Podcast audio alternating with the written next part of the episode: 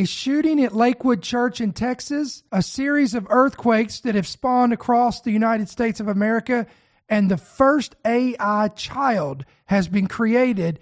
And I'll let you guess who created it. We're going to talk about these things and much more on today's prophetic viewpoint. Let's get after it.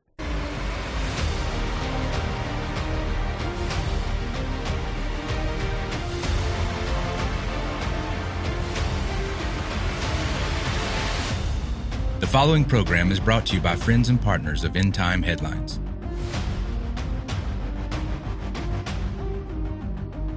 All right, what's going on, guys? It is Monday, February 12th, and we want to welcome you to the broadcast. This is End Time Headlines, and this tonight is our viewpoint segment. I am your host, Ricky Scaparo, the founder, the pastor, and the voice of End Time Headlines. Hey, I want to welcome everybody to the broadcast. If this is your first time joining us, let us know in the comment section below, whatever platform you may be listening from and where in which you can comment. Let us know that you are new and let us know where you guys are joining us from. We'd love and appreciate to hear from you. Also, if you're a regular viewer, we welcome you as well. And again, a couple things, guys, we want to talk about before we get to our main course of what we're going to talk about tonight. I want to encourage you again, it is imperative that you download our free app. Listen, if you guys are coming from Facebook, you will be aware of this past weekend, our Facebook page got hit with yet another strike. We're now in the red zone Basically, we are at the verge of getting our page completely taken down on Facebook. So if you are from Facebook and you enjoy our content, I again, we can't even stream there anymore because they keep pulling it down and they've restricted us from streaming. So the next step, guys, is completely taking us down. So if you want to keep up with our content, you want to stay informed, download our free app available on Apple and Android devices Download it today, hit yes to push notifications, and you're going to be good to go and squared away, and you won't miss any headlines when we share them. Now, listen to me. If you like the social media aspect, coming together with other saints in fellowship and gathering and talking and having communion with them on these platforms. Again, we have that right here in our Rumble community, or uh, excuse, well, in Rumble, yes, but we have it in our YouTube uh, in the YouTube chat, we see a lot of you guys that came from Facebook and you're here. So I want to encourage you if you if somehow you're on Facebook, you're not joining us yet, come over here. Please come and join us. Also, Telegram. We do have a Telegram page. End Time Headlines uh, will provide the link for you here in the description. All this, if you want to come and join us, go and find us there on Telegram. Uncensored they won't again we don't worry about that stuff over there because they don't bother us so that's why i want to tell you there's alternatives outside of facebook so just wanted you to be aware of that you need to be informed of what's going on and we want to keep you up to date and the best way to do that again is get our app and come on over here and join us where we are all right guys we got a lot to cover today and uh, i love going uh, you know i thought about this with this whole facebook thing and they just really ticked me off over the weekend. And I started thinking about, it's like, you know what? I want to, I want to take us back and I kind of want to revamp some stuff here with End Time Headlines. We're going to go back to our roots. And I kind of I like this old school format of how we used to do things. This is how the way we're doing this today. This is how we did when we launched back in 2010. When we first started this thing, this is what we did. We went up, we would take an hour segment and we would just discuss hot topics from a prophetic perspective. So this is what we're doing today. How many, listen, if you're in the chat group, and on YouTube under the chat group, how many of you guys have been with us since 2010? Let me know. 2011, 2012. You will remember that. We used to do this every day. We'd come on and we would give you these insights and we'd give you commentary from events going around the world. This is what our entire ministry is, is based on. Now we're going to still encourage and equip and do the exhorting messages throughout the week and this and that. But I, I really like this kind of format. So, we got a lot to cover today. So just get comfortable, get you a cup of coffee, get you some tea, get you some uh, your dr- uh, soft drink or uh, some snacks or whatever you want to. And and and and and we're going to talk about some stuff today. We got a lot to cover. First thing I want to do, uh, the first thing we're going to talk about is this shooting at Joel Osteen's church. Terrifying moments at a Houston church today. One person is dead and two others are injured in a shooting at Megachurch, Lakewood.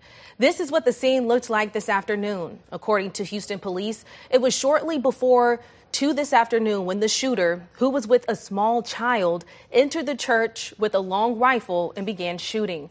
The church was in the middle of a live stream service when shots could be heard going off in the background. Off duty officers returned fire, shooting the suspect who died at the scene. The child who was with her was hit as well, and she is currently in critical condition. A man in his 50s was also shot and is being treated at a local hospital.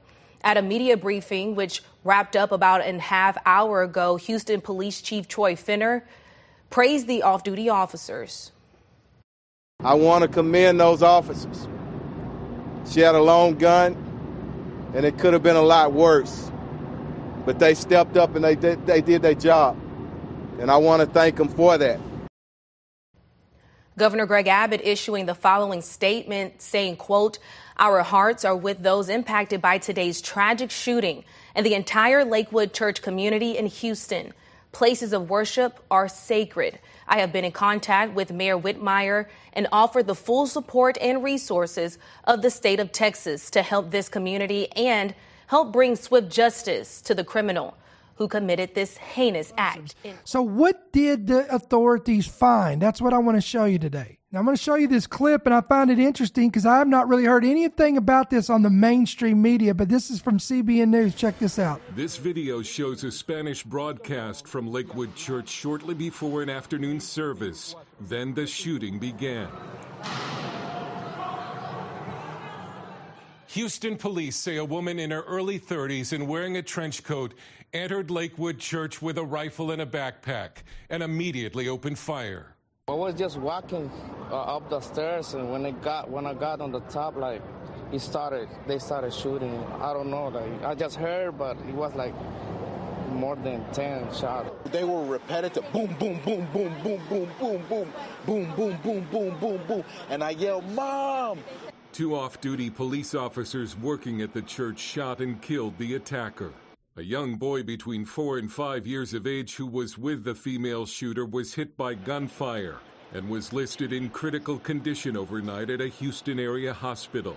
A 57 year old man in the church was shot in the leg and is also being treated. That female, that suspect, put that baby in danger. I'm going to put that blame on her.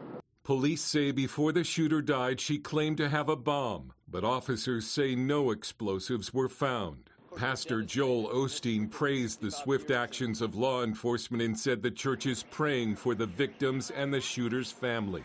Of course, we're now look, guys. Whether you like Joel Osteen or not, that's not that has no bearing on this.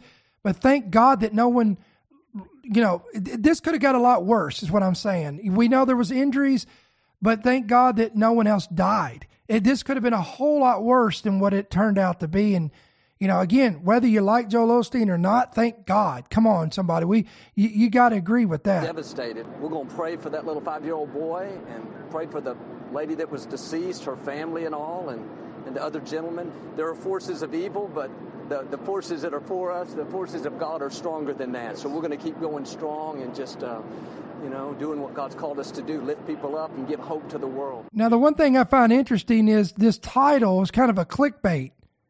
This is from CBN News, so I'm calling them out on it. It says Free Palestine. See it right here? This is the headline Free Palestine written on Lakewood shooter's gun. Did you notice that nowhere in this report, you just heard it? N- nowhere in this report did the journalist or the reporter ever mention this, but ABC News, among others, is talking about this. Now, here's I'm going to pull up this article. Here it is. Quote, Free Palestine was written on gun shooting at Lakewood Church, but motive remains a mystery. It always does, doesn't it? it isn't it interesting that all the motives of these are always, quote, a mystery? The, the manifesto's a mystery. The manifesto's hidden. The manifesto cannot be made public again, we can bring up shootings and shootings and shootings, and it's always a mystery. The manifesto cannot be released. Let me read this quote Free Palestine was written on the gun belonging to a woman who opened fire at Joel Osteen's Lakewood Church in Houston, according to a law enforcement official briefed on the investigation. However, according to ABC News, here it is a motive behind the Sunday afternoon shooting that injured two has not been determined. I mean, do we really need to take Sherlock Holmes and Sir Watson to come down there and crack this case? Is this such a mystery that we can't figure out what the motive was? Listen, I can't say it because then they'll take us down here on YouTube as well. But come on, most of us are discerning and we understand the, what the motive here was. Sources said investigators are feverishly going through the social media and writings belonging to the suspect, who is believed to be Janesse. I, believe, I don't know how you pronounce this name. Janesse Yvonne, Yvonne, or however you pronounce it, Marino, 36 years of age. Let's go on down here. When Marino Moreno entered the church, she was accompanied by a seven year old boy. Which is it? Is it four, five, seven? Again, according to Houston police chief, the suspect opened fire. Now, again, what I'm noticing here, when you scroll down and look at this article, nowhere in here does it tell you what I found when I did some more research. Now, look what Fox News put out on this. Quote Lakewood church shooting suspect identified as a transgender woman. Are learning new information about the transgender woman police say opened fire at Lakewood Church. Houston police have identified that shooter, pictured here, as 36 year old Janice Moreno in a search warrant. She was ultimately shot and killed by police, and according to NBC News, she was carrying an assault style, style type rifle with the word Palestine written across it. Officials are investigating a wide range of possible motives as the investigation continues. This is believed to be the home of the shooter. She lived here in this small, quiet neighborhood in Conroe, more than an hour away from Lakewood Church, where police say she opened fire. The FBI, Conroe Police, Montgomery County Sheriff's Office, Houston Police Department, and Texas Rangers were here for hours overnight. Investigators walking out of the home carrying boxes before they left. Church leaders say they had just wrapped up a service and were about to start their Spanish service when the shooting happened at about 2 o'clock in the afternoon. Police say the woman in her early to mid 30s walked into the church with a rifle, wearing a trench coat, and holding her five year old son.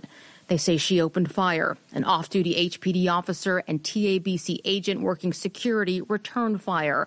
The five year old was shot in the head and a 56 year old man in the leg, though it remains unclear if those victims were shot by officers or the suspect. Investigators say before the shooter died, she reportedly said she had explosives in her car, but nothing was ever found. The motive remains unclear. However, Harris County Judge Lina Hidalgo is calling for investigators to look into if this was a hate crime, since the Spanish service was set to start before the shooting happened. Okay, so two important facts here that the mainstream media seems to be kind of wanting to sweep under the rug. One was what was written on the gun, and number two, that this was an individual identified as a transgender woman. Nobody, the mainstream media, other than a, a couple fringe outlets, Fox News is a pretty big outlet, they're talking about this. But why isn't nobody talking about this? When 36 year old Marino was a man, they had a criminal history, including convictions for assaulting a police officer in 2009 and forgery in 2010. So, isn't this interesting? Hmm. Just like, come on, just like the shooting that happened, what was it in, in uh, I want to say it was in Tennessee, where that remained a mystery. The manifesto was remained a mystery, but then it was leaked. And then once it was leaked out in the public, everybody knew what we already knew that the mainstream media didn't want you to know, and they didn't want the information out there for everyone to know. So there's a couple things we can take away with this. Number one, we have been warned. They have warned us, guys. Even the FBI, the CIA, the FBI director, uh, several, uh, multiple agencies and outlets have warned that Christians Christianity and houses of faith will become targets. We've known that. We've talked about that. This has been in topics of discussion.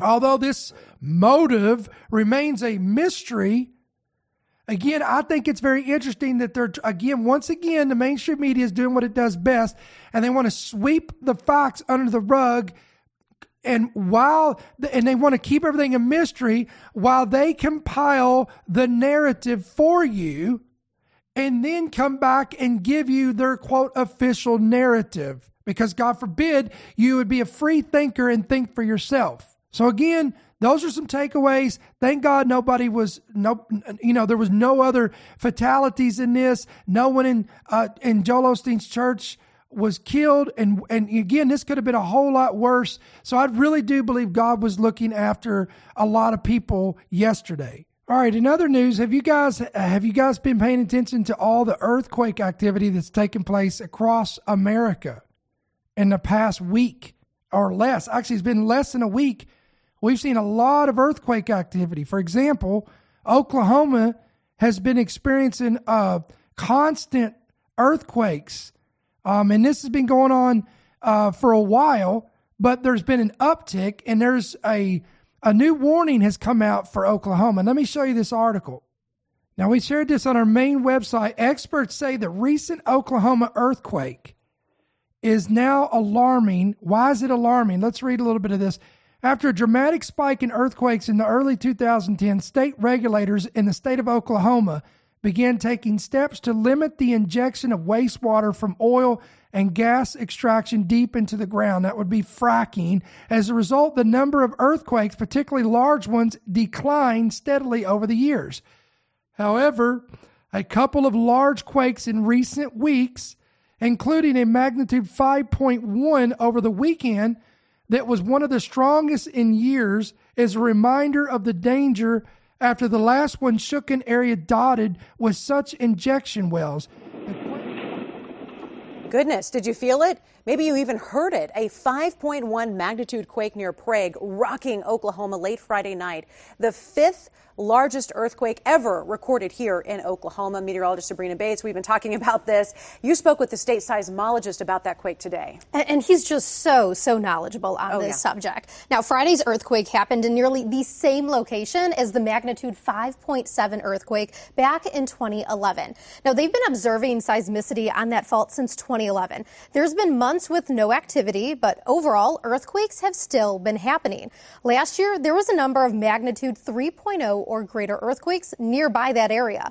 The original 2011 earthquake is attributed to wastewater disposal. While the state seismologist tells me that is still part of the story this time, there's still more they are looking into because it's also along the Wilzetta Fault. And so the question still remains is this related to wastewater disposal that occurred last week? Is it related to wastewater disposal that occurred several years ago? And you've activated the fault and, and you know the faults never slow down we don't necessarily know we are still continuing to investigate now, Dr. Jake Walter told me that as of now, they aren't really sure if the recent earthquakes and level of activity are anything more than a coincidence that they've happened within a few weeks of each other. The quake would be tied as the fourth strongest in the Oklahoma history if seismologists maintain the rating according to Oklahoma Geological Survey data. What's causing the Oklahoma quakes? Determining the exact cause of any quake is difficult, but the general scientific consensus is that high pressure injection of wastewater act, uh, activates ancient faults deep within the Earth's crust. This is interesting. Oh, come on. If you know your Bible, you'll know why this is interesting. Let me read this again. The general consensus of what's causing these earthquakes in Oklahoma. If I've got any people listening from Oklahoma, let me hear from you. Uh, give me a wave or whatever in the chat. They say that these high pressure injections of wastewater activates ancient faults deep within the earth's crust. Now, why is that interesting? Because you got to go back to Genesis. You go back to Genesis chapter 1 and Moses reveals, because Moses is the one who wrote the book of Genesis, he reveals that when God brought the great deluge, the judgment of water upon the earth, there's two things that I, that's very interesting to me. Three things, actually. One is that I believe that the entire planet was one giant continent. It was not made up of many multiple continents, but it was one mass land. And then when this event took place, it broke apart and, and it, it has produced what we have now on the map or the globe and what we know was in, in the world. Okay, that's number one. Number two, but how did that happen? We'll get to that in just a second. Number two, it had never rained as we know it on the earth until the judgment came, which wherein which water came from uh, watch this from the earth's inter, inner core, from the quote fountains of the deep. Sound familiar? And two, the heavens above were opened and it came down. So it went up and it came down. Okay. So, and number three. So again, number one, I believe the entire, the entire earth was one continent and it was broke apart through this, through this event that is again, that's been documented by all societies in on the earth. Number two is that it had never rained on the earth as we know it today. And number three, the scientist and humanity did not even know that there was such a thing called the fountains of the deep that existed until it was revealed. Now, it was revealed in the Word of God thousands of years ago, but science has slowly caught up with the Bible and confirming what the Word has already told us. And here we are, and I find it interesting that you see here that in this report that they are saying again their general consensus is that these ancient or these high pressure injection of wa- wastewater activities are triggering ancient faults deep within the Earth's crust. Watch this, producing earthquakes. Wow. Now, something else I thought was interesting was this is a weather reporter that you're looking at on your screen. And he pointed out in this most recent earthquake that took place, he, he pointed out this strange anomaly that showed up on the radar. And you can see where he circled it. And then you have a center focal point, and you can see where all this this strange anomaly that came and it came immediately following the earthquake. And again, here's a, here's a little shot of this. And again, this is from the Weather Channel. Uh, this was spotted on radar shortly after Oklahoma earthquake. Meteorologist Ari Sarsalari, I, I don't know how you pronounce his name there, explains what was picked up on radar shortly after the Oklahoma earthquake on Friday night. So I found something really interesting on radar that I wanted to share with you guys. You may have heard that there was an earthquake Friday night. It was a 5.1, happened a little bit east of Oklahoma City, and right at the time that that earthquake happened, all this stuff starts showing up on radar. Let me throw this into motion for you real quick. And you can see there's nothing, nothing, nothing. And then boom, this radar scan is from three minutes after the earthquake happened. By the way, I put a red dot here where uh, the epicenter of the earthquake was. You know what the radar is actually picking up there? That's actually birds they got jolted awake, like a lot of people in their beds in this area uh, did as well. And of course, the birds they they went flying out of their roost when they got jarred by the earthquake. So uh, I think it's just a really cool thing to see. You know, a lot of the times radar will see birds leaving their roost in the morning, and it kind of looks more like a, uh, just kind of a more organized situation in general. It kind of looks. So why is that interesting? I think it's interesting because, again when you go and you study, if you do like what we do, we keep up with earthquakes, we keep up with disasters. You go all the way back to the 2004, they call it the Boxing Day earthquake that struck Sumatra, uh, Indonesia, uh, and those locate over 200,000 people died. It was that tsunami that took place. This happened on, I think it was on Christmas Day or shortly after it, somewhere around there. Again, that was back in 2004. And everyone, the eyewitnesses there said that uh, the animals could be seen. They were running up. They were the the birds were fleeing. They were moving away from uh, the the platelets that shifted under the ocean, uh, ocean, the tectonic plates that shifted under the ocean that caused that tsunami. That you could they, they said they could see the birds flying inward, uh, inland, away from the the epicenter. They there others said that they saw other animals running away from the tsunami waves before they ever reached the land, before anyone ever knew that there was a tsunami coming. The animals uh, was giving it away. The animals were sounding the alarm because they were running for higher ground. So even in the 1811, 1812 New Madrid quakes that struck the the the New Madrid fault line here in um, here in America, when that took place, and it the epicenters, you know, was affecting Arkansas and Missouri, and it was felt, you know, for hundreds of miles upward, and uh, even all the way up into Washington.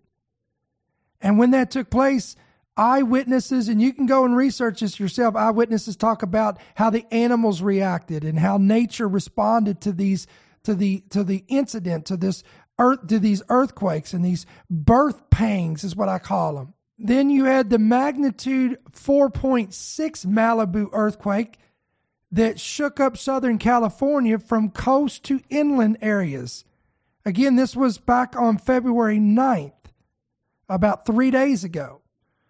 Uh, a magnitude 4.6 earthquake northwest of Malibu caused widespread shaking that was felt early on Friday afternoon from the coast to inland areas of Southern California.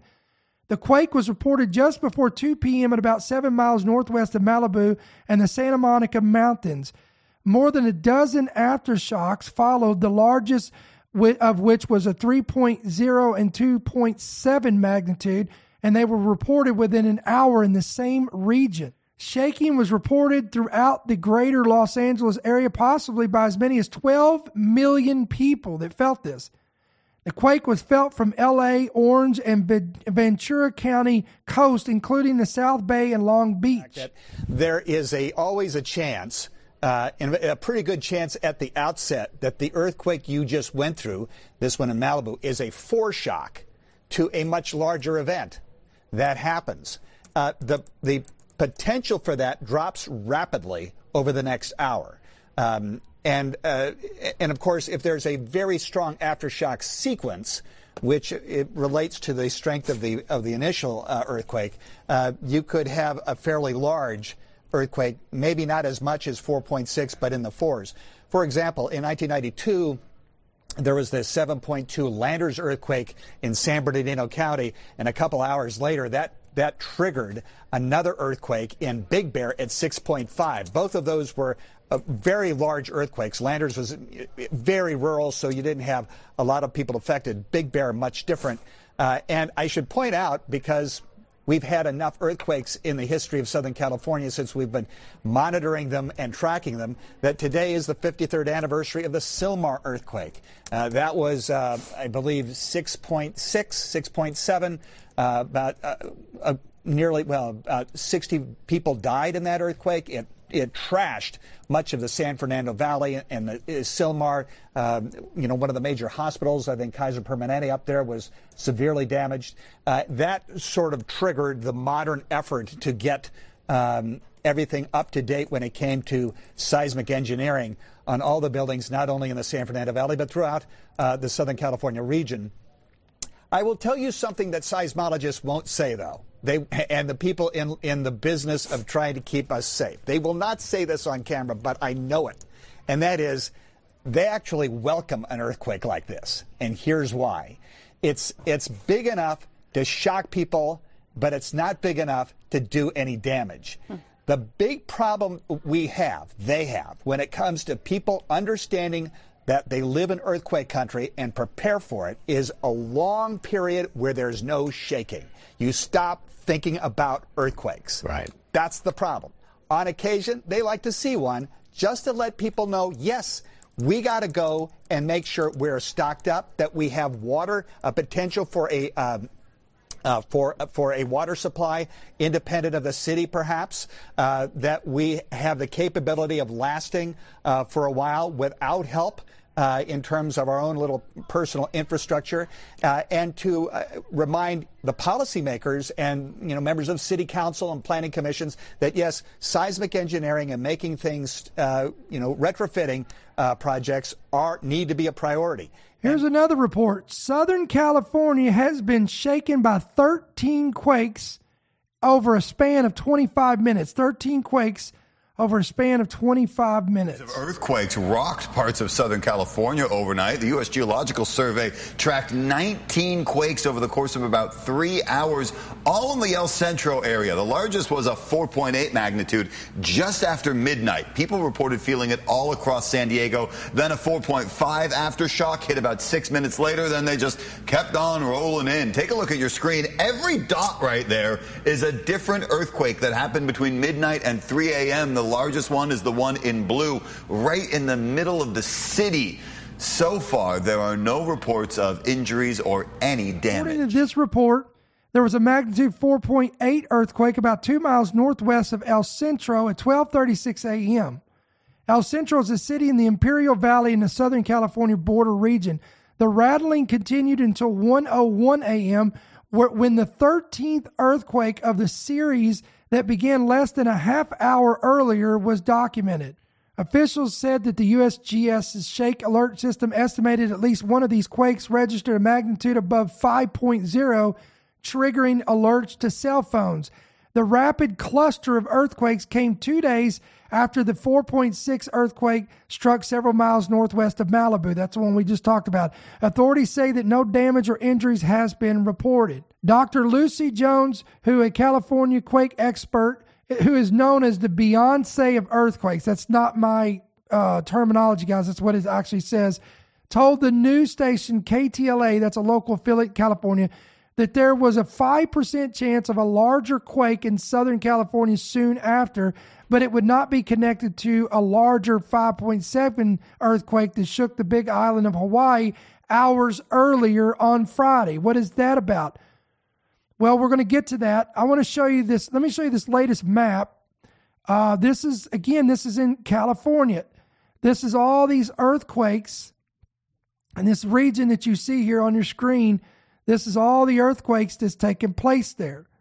So there's a, an earthquake swarm that's that's currently happening on the west coast of the United States of America. And then, of course, just like the they reported there, we had the magnitude 5.7 earthquake that rattled the Hawaii island, and it was felt across the state. The 5.7 earthquake struck the Big Island, Hawaii, roughly 21 miles south of Hilo. There is no tsunami threat at this time. Some shaking could be felt in Honolulu on the island of Oahu, which is about 200 miles to the north. So for more, let's bring in our ABC News affiliate reporter, KTV, KITV reporter Jeremy Lee. Jeremy, you were there uh, during the earthquake, of course. You're on that island. What was it like? What can you tell us about damage? Sustained. You know, sometimes we get these kind of uh, earthquakes that last three seconds, four seconds, even north of Hilo where I live, and I felt it. But this one just kept going. Nine seconds, ten seconds. You start wondering, should I even be indoors? I'm currently driving on Hawaii Island down towards South Point. Of course, uh, Kilauea, the volcano, is uh, to the south of Hilo, but even further beyond that is Nāʻālehu, where is the town nearest the epicenter. So we're going to try to. It's a remote town. We're going to try to find out who's there and uh, how how they felt it there at the epicenter. And again, this also took place on Friday. So what am I? So this is what we're talking about, guys. A lot of earthquake activity over the last three days alone. Then you had this. This was on Thursday, a magnitude. Now I'm going to give you this headline a rare magnitude 4.0 earthquake was recorded off of Florida's east coast. Did y'all know this? Good afternoon to you. I'm Shannon Cake. First, we begin today with a rare earthquake recorded right off Florida's coastline. The rumble felt from St. Augustine all the way down to Vero Beach. Take a look at this map by the U.S. Geological Survey showing the location of that 4.0 magnitude quake recorded last night. Data shows the earthquake occurred about six miles beneath the ocean floor. First Alert Chief Meteorologist Steve Weigel joining us now has a little bit of expertise on this. Steve, can you explain the impact on the Treasure Coast last night? Well, Shannon, we have hundreds of earthquakes that form uh, and pop up across the uh, globe each day. You know, obviously, California is a very active area. Here are the earthquake spots, the epicenters in the last 24 hours. Uh, you can see most on the Pacific are uh, through Southern California and into northern Mexico. And then it gets pretty sparse. In fact, the only earthquake that has been reported in the last 24 hours on the East Coast, east of the Mississippi, was the one off the Cape. A little farther south, this is a very active weather. There's areas, uh, there are two two zones here, tectonic plates that rub together, and a lot of earthquakes will form around Haiti and through the Dominican Republic. Here's the one that happened last night, a little after 10 o'clock, about 110 miles northeast of Vero Beach. Now, there's a little bit of a mystery with this. I want to do a little show and tell. Uh, you know, most earthquakes around the world form when two tectonic plates rub together. They get a little bit of friction, and then suddenly there's a jolt. That is the earthquake, and this is what Southern California deals with with the San Andreas Fault. This one's a bit of a mystery because there are no tectonic plates under this area. There have been reported earthquakes in the past in this area. Uh, back in 2001, there was one off St. Augustine, but it is extremely rare. And again, if you're watching the visual of this, I want you to see this. This is where this quake took place. So you can see here is the state of Florida. And again, about 100 miles east of the coast of Cape Canaveral is where this magnitude what was it, 4.0 earthquake that they call rare. It's an, a rare event that just took place off the coast of Florida. As of 11:35 a.m. on Thursday, 96 people we know of submitted felt reports to the agency and according to CBS News Miami's news partners at the Miami Herald, these reports came from witnesses across the Space Coast and places such as Melbourne, Palm Bay, and Satellite Beach. I found this interesting. A search of USGS records dating back to 1900 showed the region of the Atlantic Ocean where the quake occurred, where the Miami Herald found only one other earthquake in that area, which was only a 3.3 uh, that happened on June 11, 2001, and centered about 86 miles off the coast of St. Augustine Beach. Think about that, guys. Since 1900, there's only been one other incident, and that happened in 2001. So, again, this is what the reason why I think this is intriguing. The reason why I think this is intriguing is Jesus said that one of the signs of the coming of the Lord would be that there will be great earthquakes in various places. Now, again, Matthew says there will be earthquakes in diverse locations or various places. Luke actually says that the Lord told, the Lord spoke and said great earthquakes in various places. So two different angles. it's both talking about an increase not only of activity of seismic activity, but the intensity of earthquakes. Now, the reason why I'm saying this and I wanted to bring this out is because the argument will always be presented that we've always had earthquakes. But, friend, again, go back, look at the records, look at the intensity, look at the amount that's happening over the amount of years over the last 20, uh, probably two decades, over the past 20 years, and you're going to see a steady stream uptick of not only the in, uh, intensity of earthquakes, but the, the amount of earthquakes, the activity at them alone has increased tremendously, which again implies to me that we are seeing the birth pangs of the Messiah intensify and increase in our lifetime. Now, here's another report that is noteworthy and newsworthy, I think, in, in, in regards to the context of what we're talking about. This was published just a few days ago Consequently, on Friday, when all these quakes are b- blasting off here in the United States, look at this. This is from sciencealert.com. The tectonic plate under the Pacific Ocean is being torn apart. A new study, according to this report, a new study looking at four plate, plate plateaus, rather, in the western Pacific Ocean suggests that these expansive areas aren't rigid slabs, but weak spots being yanked apart by distant forces at the plate's edge. Quote, the theory the theory's not carved in stone and we're still finding new things, says University of Toronto geophysicist uh, who co-authored the study. He said, quote, we knew that the geo- we knew that geological deformations like faults happen on the continental plate uh, interiors far from plate boundaries, but we did not know the same thing was happening to ocean plates. For decades, scientists have been rewriting their understanding of the seafloor, so this new study is just a continuum of their efforts to chart the ocean's rugged typography. Now, why is this? Why should we talk about this? Again, guys, the earthquake, two earthquakes in recent living memory in 2004 the Boxing Day Sumatra earthquake that took place in what the what is that the Indian Ocean? That that was two tectonic plates that shifted. And when it shifted, it produced enough power that it was like I can't remember. I don't have my notes in front of me, but it was equivalent to so many Hiroshima or Hiroshima, want to pronounce it, Hiroshima bombs. The energy that was expelled and released from these plate shiftings caused this massive tsunami. And between the earthquake and the tsunami, over 200,000 people perished from this across multiple locations. Some of these was over 3,000 miles away. Then in 2011, uh, when the Japanese quake occurred, that happened in the ocean, friend. A same thing. There was a platelet shift and it caused a tsunami and it, and it wiped out, again, thousands, tens of thousands of people in Japan.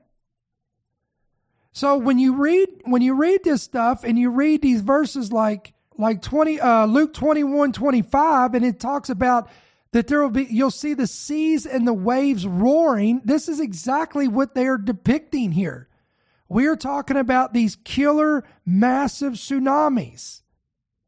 That's why we're talking about this stuff guys. So we need to be paying attention to what they're warning us and they're telling us. And we know guys we know this that california the fault lines there are ticking time bombs. But again don't let's focus on the west coast and the east coast but we have a ticking time bomb that's been asleep, the sleeping giant that has been hibernating for several hundred years, and seismologists are warning that it's not a matter of if, but when the Madrid fault line awakens again. And when it does, not if, but when it does, and it produces any type of earthquake or earthquakes that are anywhere in comparison or related to uh, the quakes that happened in 1811 and 1812 in that intensity and that powerful, if that happens again, or should I say when it happens again, the the amount of damage that will be produced is catastrophic. All right, Jesus said one of the, he said there'll be plagues and pestilences in the last days. Did he not? He said, These will be signs of the coming of the Lord. You will, you will hear plagues and pestilence. You will see this. And, and again, I always note this or always point this out is he didn't say a plague or a pestilence. He says it plural tense, saying that there's going to be multiple plagues and multiple pestilences leading up to the coming of the Lord. Let me show you two headlines that really caught my attention over the past, over this weekend. There was a strange virus. I've never heard of this before, ever Apparently, it was discovered in 2015, but this is the first time I've ever heard of it. And it claimed its first victim near Alaska's largest city. Uh, let me pull this up. This is from uh, this is from Express. Other outlets are also reporting this. Here it is. Quote: Man dies from here it is mysterious Alaska pox disease. Have you ever heard of such a thing? Let me know in the comment section below. Alaska pox disease. They're calling this thing the first ever victim of this rare illness. Again, according to the reports, I'm going to read this right here. A virus just discovered in 2015 has just claimed its first victim near Alaska's largest city. Tonight, state health leaders say an elderly Kenai Peninsula man has died with Alaska pox. Many of us are still learning about this virus for the first time. It's also part of the same family of viruses that includes smallpox and monkeypox. Joe Cadata is just back from speaking with a state epidemiologist update us now and help us understand this disease. Joe? Mike, the state public health leader says this is the first time they've found Alaska pox in someone who's died. In this case, they confirmed it was an elderly Kenai Peninsula man.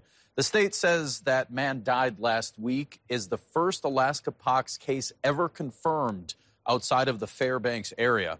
That's why this is now more so of a statewide issue.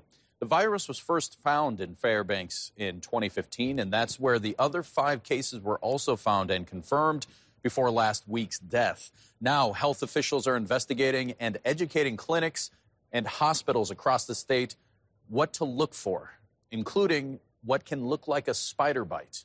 Alaska pox is a type of orthopox virus, um, and these are viruses that are usually just found within animal reservoirs, so wild animals, that can occasionally spill over to infecting humans. And the state telling me they will not be able to officially confirm that this is an Alaska pox caused death until an autopsy is completed. Meanwhile, an Oregon resident has become the second human since 2015 to contract a the bubonic plague. Oregon health officials have confirmed a resident has been infected with the state's first case of the bubonic plague. This is first time since 2015. The resident likely infected by a symptomatic pet cat. What's the messaging here? Yeah, again, domestic animals. The message is again, I don't think there's anything for the general public to be concerned about. We know that in western Kansas, we have cases of this infection, which is caused by the bacteria Yersinia pestis. We know that in Colorado, in the Four Corners area of the nation, there are uh, incidental reports of these infections, this bacterial infection that goes on. I think the main thing is really understand your animals, treat your animals. Likely, what they believe is this patient's uh, pet cat maybe got infested with fleas, and that is how this patient ended up getting it if the, cat uh, had fleas and maybe bit this patient which then transferred the infection. If you remember the Black Plague, a lot of it was due to infested fleas on rats and mice that were then um, uh, biting the human. So I think it's important if you have animals, you have to be responsible for them. Uh, treat your animals with anti flea and tick medicine on a regular basis, and just be aware of that as well. But in general, this is a bacterial infection that we have good antibiotics to, and it's important that if you start to develop symptoms of illness, really seek treatment right away. Now, look, this is not cool when we're all on edge because the WEF and the WHO and the CDC and all the elites and the groups and the, they're all telling us and warning us that it's not a matter of if, but when, and we need to be prepared for the mystery disease X. Have they not been telling us that? Have they not been warning us that? So when you see headlines like this, it gets you a little bit on edge, but don't miss it, guys. We got to stay in the Bible. We got to stay in that word. And Jesus said that we're not to be alarmed and caught off guard when we see these things because he said there will be pestilences and plagues, come on, leading up to the coming of the Lord. All right, I got two more stories I want to share with you today. Here's one from this is report from Michael Snyder. Listen to this. Israeli Defense Forces.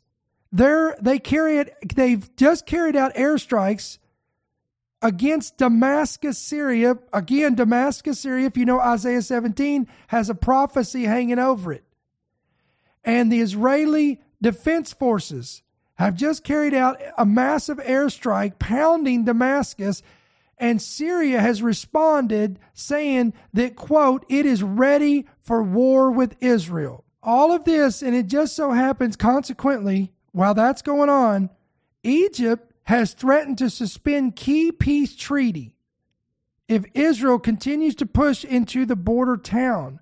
Let me say that again, Egypt as threatening to suspend key a key peace treaty with Israel if Israel continues to push a, a, a, in this pursuit there in this border town here of Egypt. Saudi Arabia has also come forward and is warning Israel of very serious repercussions for storming Rafah. So we can see, guys, the concoction of all this stuff happening in the Middle East. It's brewing. It's just, it's like a big pot of stew and it's being stirred up. The nations, the kingdoms, the you know, all of the players are being stirred up. Saudi Arabia, Egypt, Israel, Syria, Iran, uh, Turkey, all of these key players. Now, it's interesting. This Snyder pointed out here. He said, if you've not been paying attention to this, you need to start doing it. And he went on to say that, quote, I believe that a great Middle East war will be one of the conflicts that defines World War III. That's very strong words, but this is what he wrote in his blog, in his recent blog. And anyone that has a brain, they understand prophecy, they understand these things. Again, we understand that according to Isaiah chapter 17, something has to transpire that results in the outcome of Damascus becoming a ruinous heap. So it's like one more step closer on the prophetic stepping stones of leading up to this event being fulfilled. Now I want to shift gears. I'm going to show you another creepy report this week. And of course, it is China again. The world's first AI child has just been unveiled at an exhibition. This child, called Tong Tong, currently speaks and behaves like a three or four year old because, according to the report, it possesses, listen to this, tell me this is not terrifying. It possesses the emotional development and cognitive ability of a three to four year old human child. Again, China's scientists have developed the first, one and only, for the moment, don't think it will be the last, AI child that possesses the emotional development and cognitive ability of a three or four year old a human child. Now, stop. I want to go back to this. But I'm going to tell you uh, something that really creeped me out about this. I happened to watch, I didn't watch all of it because honestly, it was kind of boring to me, and I turned it off about halfway through. I watched this uh, new movie that came out recently called The Creator. Uh, I think this was on Hulu. You could have watched it. Uh, I watched it, and honestly, it just did, did, didn't do much for me. It was just boring to me. The plot, everything, it was just very slow uh, for me, again, you may like it, uh, it, whatever, but the the whole plot of this is a mysterious robotic entity was the big villain in the most recent Mission Impossible film, and AI is also central to the ambitious but muddled new science fiction drama The Creator. Now, in this movie, there is this child who is half human and half AI. And it's uh, and it's the creepiest thing you'll ever see. And I thought of this when I read this actual report from China creating this AI child. I thought of this movie. And it, here I said, here, and I thought to myself, here we go again with this predictive programming, this conditioning of society to embrace and accept things that are presented as Hollywood fiction that ends up being true, ends up being real, ends up being a real life scenario. And sure enough, here we are with this AI child. Tong Tong, which means little girl, is the name given to it by scientists at the Beijing Institute for General Artificial Intelligence. The AI child debuted last month at the Frontiers of General Artificial Intelligence Technology exhibition. How would you like to have been a fly on the wall in that? If you think this is terrifying, God only knows what is going on behind closed doors. I've said that for years. This is where it engaged with visitors and demonstrated its quote, human like qualities. Tong Tong is limited to the digital realm, yet even virtually constrained, it possesses emotional intelligence. It has a vocabulary of more than 600 words and has the ability to learn autonomously like a child. It speaks and behaves like a three to four year old human right now, but, and I'm going to show you this, guys, but since it's always learning, its capabilities are expected to increase. That won't keep you up at night, will it? I'm telling you, guys, everything, the things of your nightmares are being made in China. And listen, it gets even better. According to its in, inventors, Tong Tong also exhibits an emotional invol- involvement level never before seen in, I, in AI programs. Let me say that one more time because I know I stumbled over my words there. This new AI child that was been revealed by China, created by the inventors there, is said to exhibit an emotional involvement level that has never been seen in AI programs ever. Tong Tong possesses a mind and strives to understand the common sense taught by humans. Look at this quote, she discerns right from wrong, expresses her attitudes in various situations, and has the power to shape the future. Yeah, I bet she does. When you read on, it says the most unsettling aspect. You know it's going to be bad when they say that. The most unsettling aspect of Tong Tong, however, is its purported ability, look at this, to experience and communicate its own joy, anger, and sorrow. Oh, hey, what do you know? Google, remember the dude that you guys fired because he was a whistleblower and said that you guys were developing AI technology that had the ability to be able to reason and think and have emotions. And you said, oh, he's just a nut job. We need to shut him down and shut him up like you do every other truther out there, every blog, every podcast, every, uh, every uh, ministry, and everybody else that is whistleblowers and speaks the truth and reveals facts and reveals things that are what's really going on. And you label us and mark us and and and gaslight us and ridicule us and make us look like tinfoil hat conspiracy theorists. Well, look at this. Here we are in China. I mean, these guys are not even blushing about this. They're not shy about it. We, we try to put it under, we try to sweep it under the rug and fire people and, and try to make them look like nut jobs. But China's just coming out right out in the open and say, yeah, we got it. Yeah, we're making it, we're creating it. And we, we've got AI that has the ability to think and reason and show emotion and evolve and grow. Not only can Tong Tong recognize objects and people and, and act in a way that is very likely and that is very like that of a young child, but it can also imitate a child's behavior right down to the unadulterated feelings and natural responses. Folks, don't tell me that the technology of the beast is not here in our generation. Don't tell me that we do not have the technology at our capability and uh, at our disposal to produce and create what we read about in Revelation 13 with an icon, an ikonai in Greek, an image that will both speak and live and speak to the masses of people, commanding them to worship the Antichrist. Friends, it's here. We are even at the door. I leave you with always Luke 21 28. Jesus said, When you begin to see all these things coming to pass, look up and lift up your heads, for your redemption is drawing near. Guys, do me a favor like this, share this, subscribe, hit the bell notification, push this out, let everybody know, invite them into the broadcast, invite them, show, uh, share the Apple podcast, share the Spotify podcast, download our free app. Available on Apple and Android. Hit yes to push notifications. You're going to be squared away. You're going to be ready to go at your fingertips. All you listen, every one of you guys that have friends and family and coworkers and neighbors and whatever that love our ministry, they know who we are, but they will not leave Facebook.